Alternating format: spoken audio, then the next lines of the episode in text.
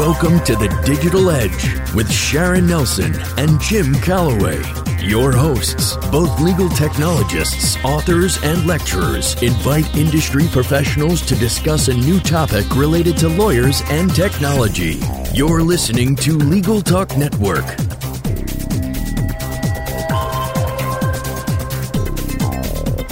Welcome to the 68th edition of the Digital Edge Lawyers and Technology. We're glad to have you with us. I'm Sharon Nelson, president of Sensei Enterprises. And I'm Jim Calloway, director of the Oklahoma Bar Association's Management Assistance Program. Today, our topic is How People Search for Lawyers The Consumer Law Revolution.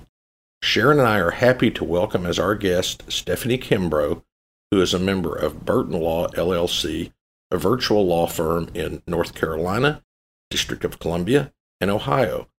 She's the author of Virtual Law Practice Limited Scope Legal Services and Consumer Law Revolution The Lawyer's Guide to Online Marketing Tools.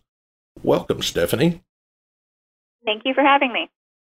Well, Stephanie, I'm always excited when we get one of your new books because, unlike so many books, it's not just fluff and stuff. You always have a lot of really solid information. So, first, congratulations on the publication of your new book. Thank you. The premise in this book is that consumers are usually using branded networks these days in order to find a lawyer, and that's a new thought for many lawyers. How do you define a branded network? Well, a branded network is a non lawyer owned legal service company that has created its own brand and puts a lot of its marketing effort and money into that brand and they market their online legal services directly to consumers. And they also cultivate a lawyer network. And they have some kind of marketing tool, a way to match up the lawyer with the consumer that's coming to their brand.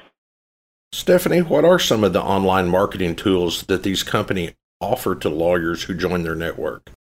Well, most of them are the traditional. Um, most of them include the traditional Q and A, lawyer Q and A, or forums, and lawyer directories. Those have been around for as long, you know, maybe five, ten years.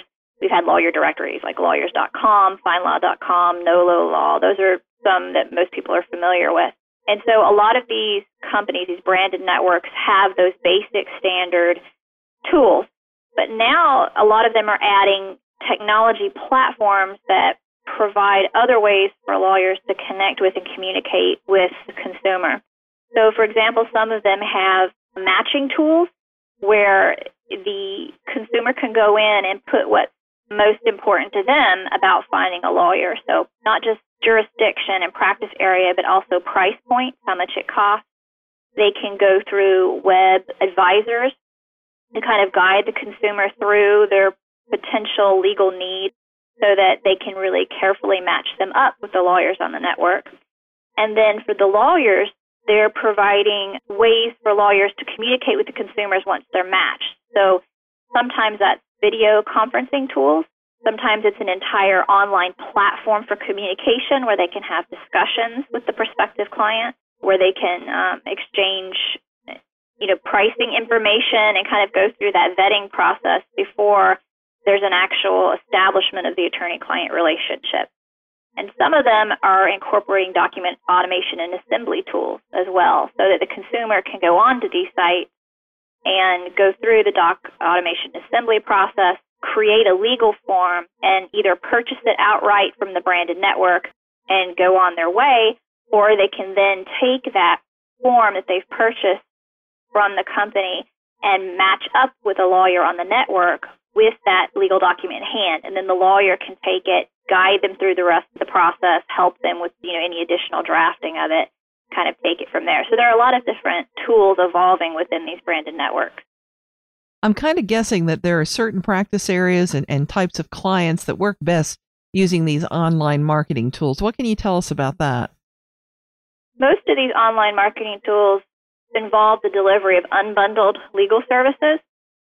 And there are certain practice areas, mostly um, transactions based, that work best with that. So what we're seeing in terms of the branded networks that are, you know, growing are in the areas of family law, Um, so no contest divorces, uh, estate planning, uh, the uh, small business setup, corporations. So anything that's really transactions based, like a lot of those legal practice areas are, are ending up in the branded network. So a lot of the legal tech startups that are branded networks are focusing on entrepreneurs and small business law.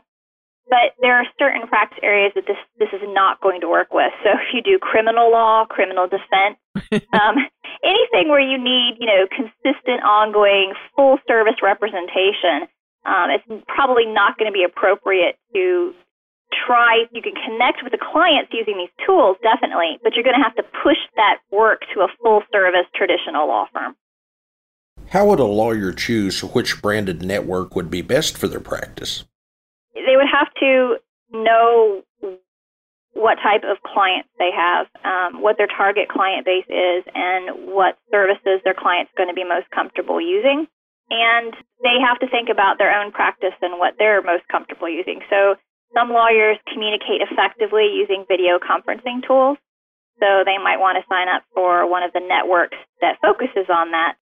Others may be more interested in the doc automation assembly tools because they do, you know, estate planning and, and, and some of those tools work better for, for the unbundled wills or living wills or medical directives that they want to provide to future clients.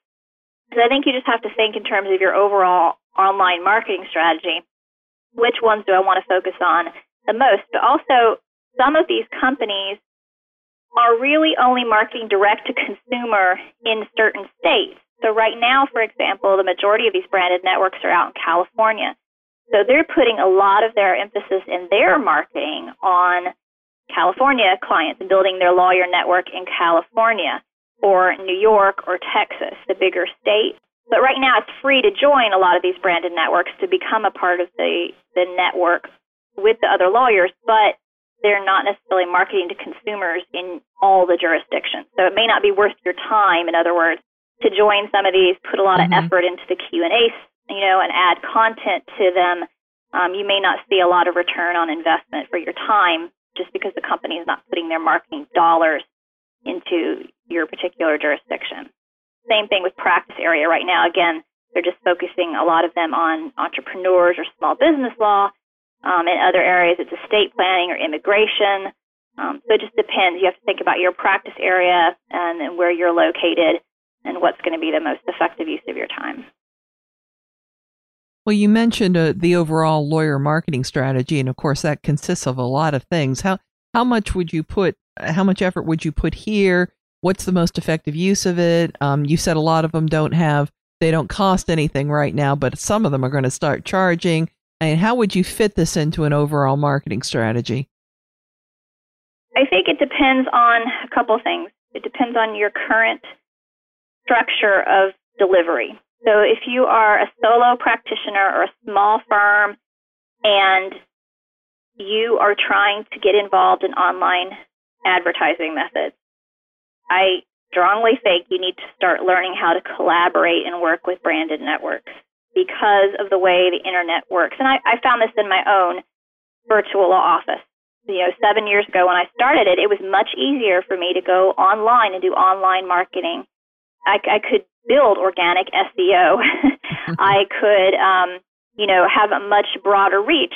But as a lot of these online branded networks as the number keeps growing, it became harder and harder for me to compete with them.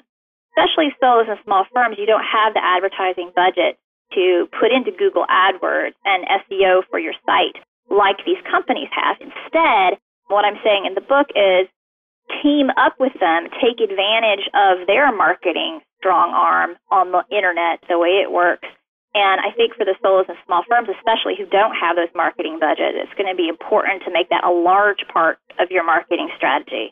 To team up with them and generate content on your own site. And I talk about that some in the book, you know, how to put together this strategy.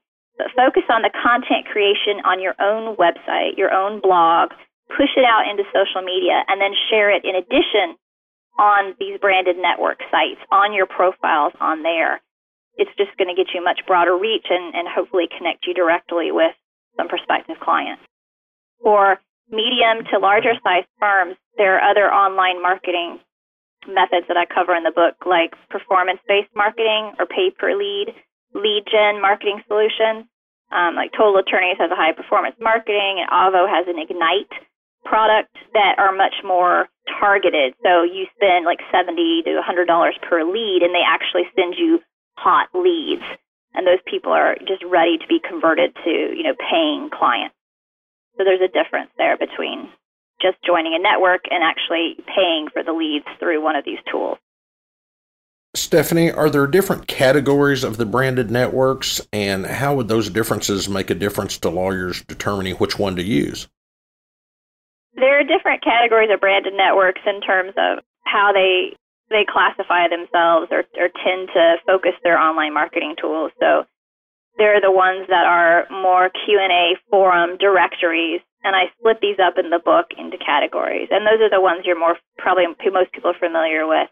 There are some that are focused on content sharing, so like JD Supra, where you're putting into your profile documents and pleadings and published articles, blog posts that you want to share with people. There are the category of ones that create almost virtual law office platform for attorneys and their network to deliver services. And there are the ones that are more matching services. So they're focused on comparison shopping for the consumer to go in and compare prices. So like attorneyfee.com or Spunkle where there's law, lawyer bidding services. So that's, that's kind of broadly how I break them out into different categories. Well, thanks, Steph. Before we move on to our next segment, let's take a quick break with a few words from the Legal Talk Network.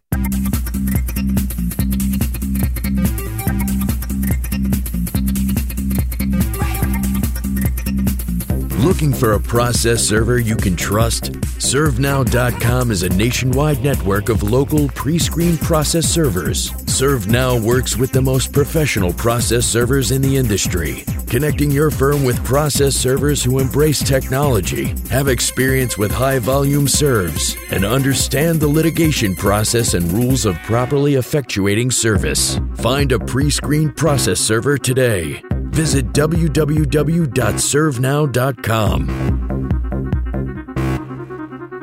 We're glad you're listening to Legal Talk Network. Check us out on Facebook, Twitter, and LinkedIn too.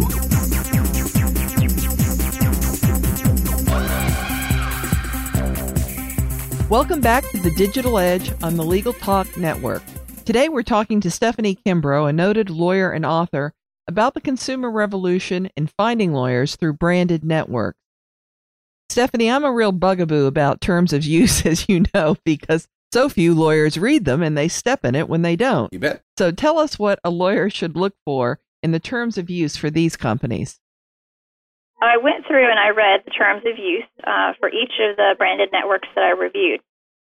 Interestingly enough, sometimes there would be different terms of use for the lawyer and different terms of use for the consumer. And sometimes the companies would combine the terms of use into one agreement. So it was kind of tricky in terms of finding um, how they differed and which one, you know, the lawyer should pay attention to. They should pay attention to both, was my conclusion. But things you want to look for in the terms of use, you want to understand the how the relationship goes between the consumer and the company.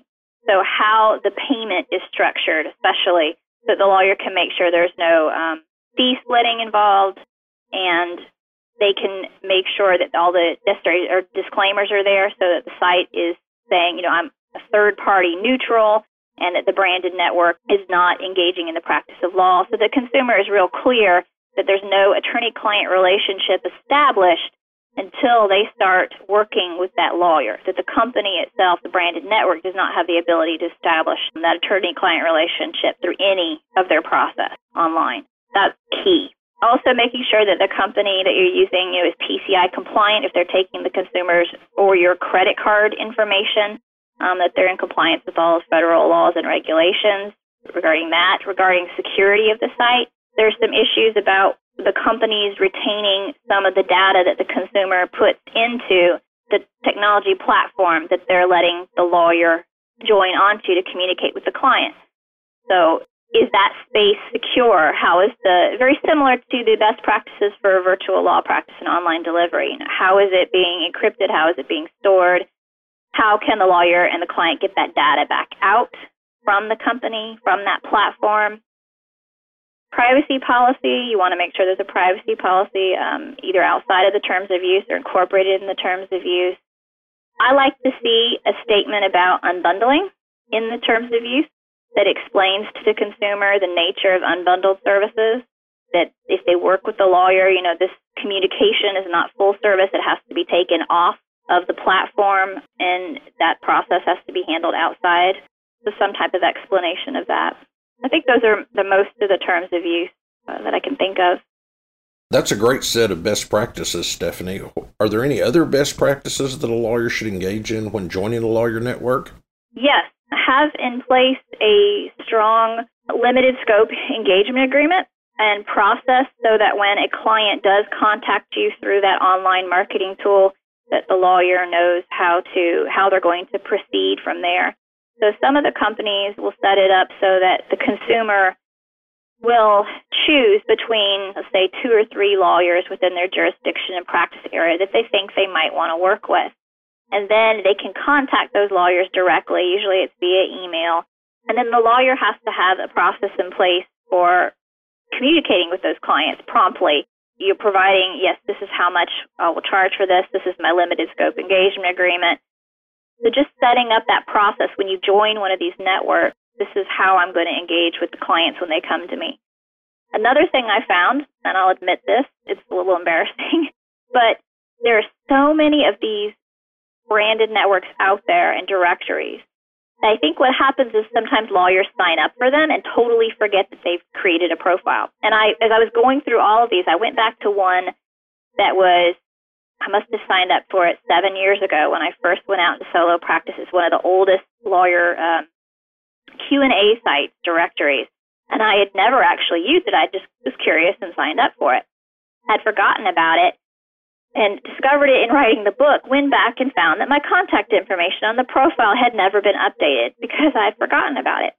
Um, so in the book, one of the things I recommend is that if you go through this and you start researching these and you do what I did, where you're going in and you're experimenting with them to see if you want to work on it or not, you're reading the terms of use, create like a spreadsheet that says which ones you've signed up for so that you don't forget because it's so easy to create these profiles. And then they're considered a form of lawyer advertising. So you need to go back in and keep them updated, make sure that if you delete it, that these companies let you delete your profiles. I ran into one that would not let me delete my profile manually. I had to talk to a representative before they would delete it. So that's, you know, another thing you should want to look for. But keep a list of the ones you sign up for, when you signed up for them, and when you last updated it. And if you're going to do this type of collaboration, with these networks. I think you have to stay up on on every one of your profiles. Yeah, and that can be quite a Herculean task, I'm sure. So I'm already hearing ethical problems, and I know when I saw that LawZoom or one of these companies was offering video conferencing with prospective clients, I went, "Holy cow!" Because I can only imagine some of the ethical mishaps that will happen in in live video conferencing with a prospective client. But what can you tell us, Stephanie, about ethics risks other than the ones you have already mentioned that might come up with lawyers who use these marketing tools? I think most of the um, the ethics risks that are going to come up are actually in fall within the adver, lawyer advertising rules. So model rule 7.1 through 7.5.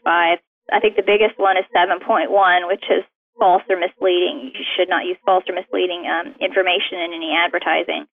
And so with a lot of these lawyer profiles, in order to compete with all the other lawyers on the directories of the site, you know, some lawyers may be tempted to sort of puff up their profiles with information that's misleading. So maybe, you know, avoid saying that you're specialized or certified. Pretty much anything that you wouldn't do in a traditional ad, you wouldn't do in uh, one of the profiles on these branded networks any engagement that you do in terms of the, the lawyer Q&A site in your signature, for example, for any responses in a forum, you want to make sure that it has the disclaimer that this is not, you know, specific legal advice, you need to seek the advice of a lawyer within your jurisdiction. That that traditional disclaimer needs to be there if you're going to be doing that type of content. So I think yeah, most of the advert lawyer advertising rules are where the ethics risks end up falling. And then also the payment process for these companies, you have to make sure that if they're taking a fee for you to use the network that you don't that they're not taking that out of the money that the client is paying to you. There can be no fee splitting. So just understanding, you know, if you're paying per lead, that's the reasonable cost of advertising, but it can't be out of any kind of payment like some of some of the companies are proposing to take, for example, you know, a credit card from the client. And just like escrow.com or elance.com, sort of as a, a security so the lawyer knows, well, this client's going to be serious they're going, you know, they're really serious and working. They're just not going to try and get some free legal advice. It could be a real prospective client that pans out. So in taking that credit card, you know, make sure the company is not taking funds from the credit card that would be the cost of the legal services. Ethics issues like that come up. Um, other ethics issues would fall under some of the unbundling ethics issues that would come up with, you know, whether it's ethical or not to to unbundle the services, whether it's reasonable under Model Rule 1.2c. Um, those may also come up in a lot of these situations, like with the LawZam, uh, where it's video conferencing.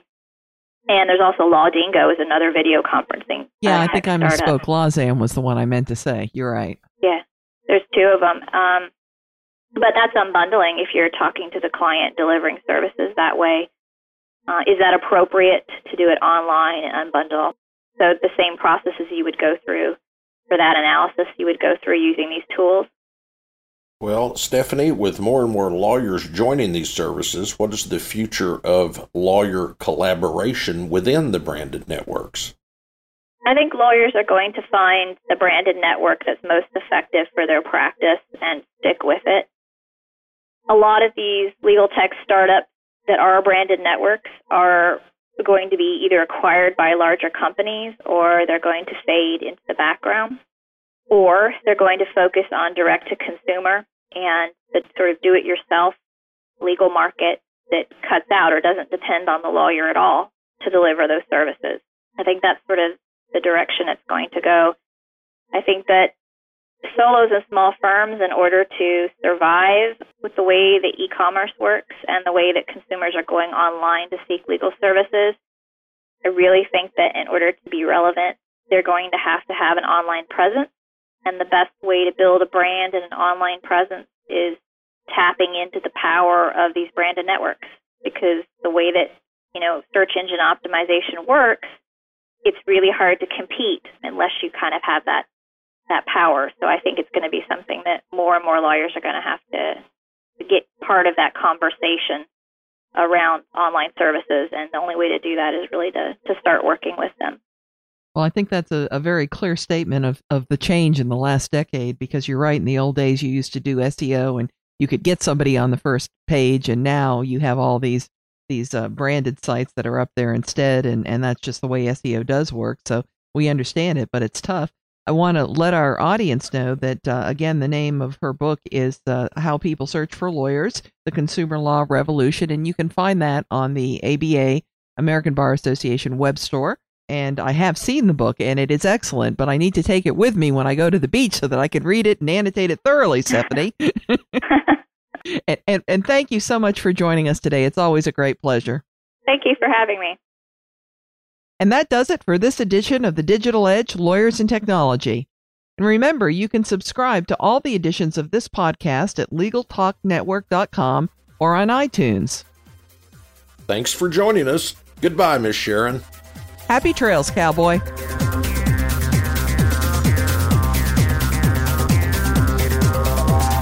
Thanks for listening to The Digital Edge, produced by the broadcast professionals at Legal Talk Network. Join Sharon Nelson and Jim Calloway for their next podcast covering the latest topic related to lawyers and technology. Subscribe to the RSS feed on LegalTalkNetwork.com or in iTunes.